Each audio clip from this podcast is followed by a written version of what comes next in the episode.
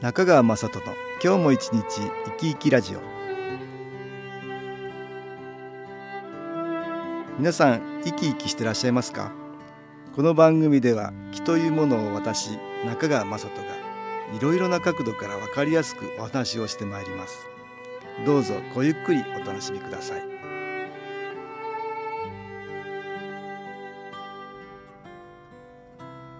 中川雅人の今日も一日生き生きラジオ。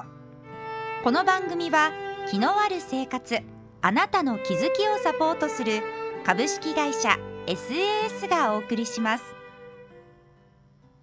おはようございます。株式会社 SAS の中川雅人です。SAS は気の会社ですが私は昔は全く気に興味がなかったと以前お話ししました。私はサラリーマンをやっていましたので父が始めたこの新機構という機構法には興味もなかったんです。父は1986年に白いひげのおじいさんの夢を見て肺元気という気の中継機を作っていますがうちにもこの機械はあったのですが私はどうも信じられなかったんです。父は1988年には再び夢を見て気が出せるようになりましたし90年の年にはまた夢を見て新機構研修講座という1週間で気が出せる講座を始めたんです。当時1週間で気が出せるなんていうようなことを言った人はいませんでしたのでたくさんの方が興味を持ってくれたようです。さらには病気で苦しむ人も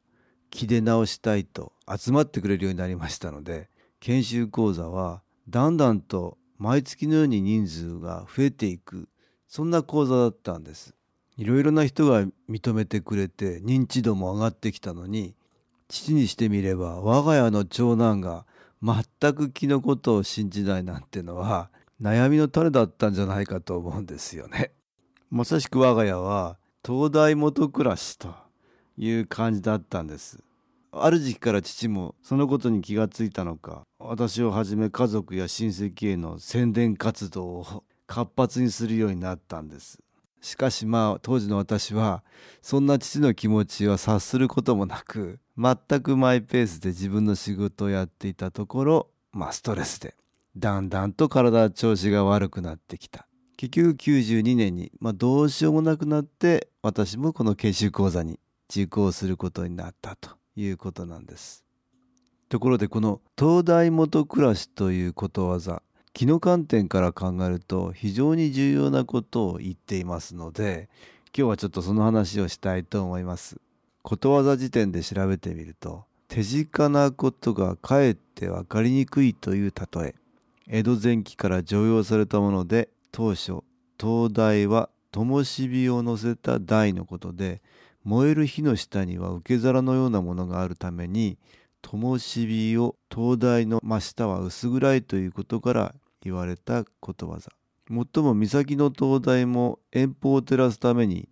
真下は暗いから灯台を現代風に岬のものとして理解しても少しもおかしくないとあります。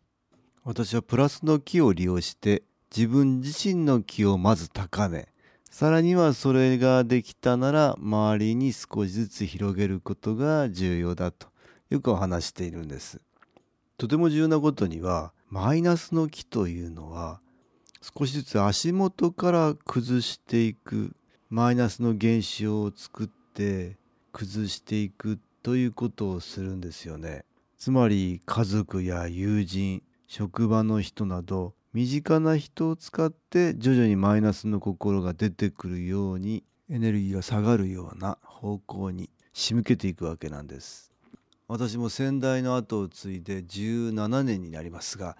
東大元暮らしにならないように身の回りのマイナスにとても気をつけるっていうことがよりたくさんの人に良い気をお分けできる秘訣だということに気がついたんですよね。それでは気を高めるために音楽に気を入れた CD 音気を聴いていただきましょう。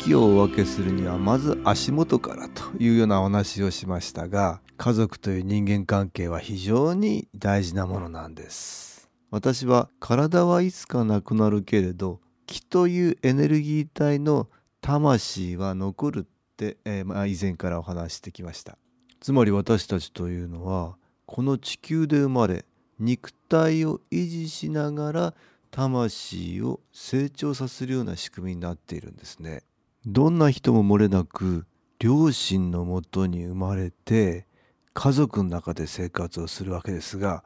この縁というものは不思議ですよね。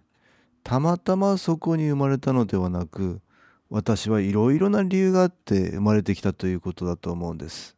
私たちというのは魂を成長させるために生まれてくるということであればこの最も身近な人間関係にたくさんの気づきのヒントが隠れているんじゃないかなと思うんですよね。もう少し考えてみたいと思います。生きてる人は誰でも体の中にある見えない光のような気のエネルギーを周りに与えていますし周りから受けています。この場合周りとは物や場所動植物とか他の人さらには体を持たない魂だけの存在とかそういう縁が深いものとは始終気のエネルギーのやり取りがあるそれらの影響を受けるということなんですよね。ここで見えてる家族は分かりやすいんですが見えなくなってしまっているすでに体を失っている魂としての存在の家族そこからの気のエネルギーのやり取りはなかなか分かりません。一般的にエネルギーですから高い方向から低い方に移る移動すると考えれば魂のエネルギーが生きてる人よりも、えー、高いプラスの木からはエネルギーを分けてもらい生きてる人よりも低くなってしまっているマイナスの木にはエネルギーを与えるっていうことをしているんだと思うんですつまり脈々と続いている先祖の気のエネルギーの中に私たちは生まれることによって身を置くということになるんですね。ここで特にマイナスの気の影響を受けると辛いこと苦しいこと体にいろいろな症状が出たり一見良くないことが起こって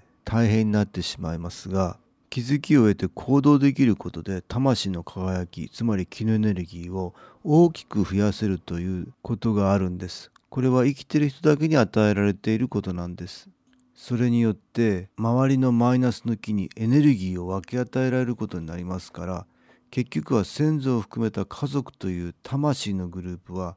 生きてる人の気づきを中心に家族全体の光を増やす方向に成長してるって言えるんです。人は生まれてある時期までは先祖を含めた周りの人たちにエネルギーを分けてもらう支援を受ける。そして成長するということになりますしある時期からは逆に分け与える比率を増していくっていうことになるんだと思うんです。人というものは生まれてきても自分一人では何にもできません。そのまま放置されれば体を失うしかないんですよね。誰かの世話にならない限り体を維持することはできないんです。そのような期間が全ての人にあるっていうことは家族やそれに類する育ててもらう人間関係がどうしても必要ということになっているわけですね。それはある期間縁となる気の関係が必要だということであり言い換えれば縁という気の関係をより強める期間とも言えるでしょう。親子の関係を見ればわかるんですが子供は成長していくこれはわかりますが親も子供を支えて成長しているんですよね。私たちは支えるということを通して大きな学びとか気づきがありそれによって支える側の魂もエネルギーを増やせるようになっているんですよね。ですから最初は外からたくさんのエネルギーを得て育てられやがては外にたくさんのエネルギーを与えられる人に成長し他の存在を支えることでさらに気づきを得てたくさんのエネルギーを与えられる人になるわけです。子供が生まれたり結婚や縁組によって家族が増えるっていうことは魂が持つ気のエネルギーを分け与えなければならない機会が増えるということであり単純に考えると気のエネルギー不足に陥るリスクが増すということになるんです。しかし自分以外の周りの人が何かに気づいて大きくエネルギーを増やすことがあるものでそれによって誰かがマイナスに傾いても他の誰かがそれを補うかのように光を増やせるものでつまりそのような支え合いが人数が多い分だけ結果的には強い光になって戻ってくるということになるんです。つまりたくさんの光をもたらす可能性がある家族は多い方がいいということになるんですね。最後にとても大事なことには先祖を含めた家族というグループは誰かの光が大きく増えることでドミノ倒しのように急激に良い方向に変われるっていう特徴があるっていうことなんです。新機構は魂の光を増やす最適なツールなんです。なので誰かが家族の中で一人でも新機構のエネルギーを受けられると大きく変われるチャンスになるかと思います。ぜひ家族や先祖のためにも新機構を利用していただきたいと思うんです。株式会社 SS は東京をはじめ札幌名古屋大阪福岡熊本沖縄と全国7カ所で営業しています。私は各地で無料体験会を開催しています。6月6日木曜日には東京池袋にある私どものセンターで開催します。中川雅人の昨日お話と昨日体験と題して開催する無料体験会です。新気候というこの気候に興味のある方はぜひご参加ください。ちょっと気候を体験してみたいという方体の調子が悪い方ストレスの多い方運が良くないという方気が出せるようになる研修講座に興味のある方自分自身の気を変えるといろいろなことが変わります。そのきっかけにしていただけると幸いです。6月6日の木曜日午後1時から4時までです。住所は豊島区東池袋。1-30-6池袋の東口豊島区役所のすぐそばにあります。電話は東京03-3980-8328また SS のウェブサイトでもご案内しております。お気軽にお問い合わせください。いかがでしたでしょうか？この番組はポッドキャスティングでパソコンからいつでも聞くことができます。SAS のウェブサイト www. 新機構 .com 新機構は SHINKIKO または FM 西東京のページからどうぞ中川雅人の今日も一日生き生きラジオこの番組は気のある生活あなたの気づきをサポートする株式会社 SAS がお送りしました。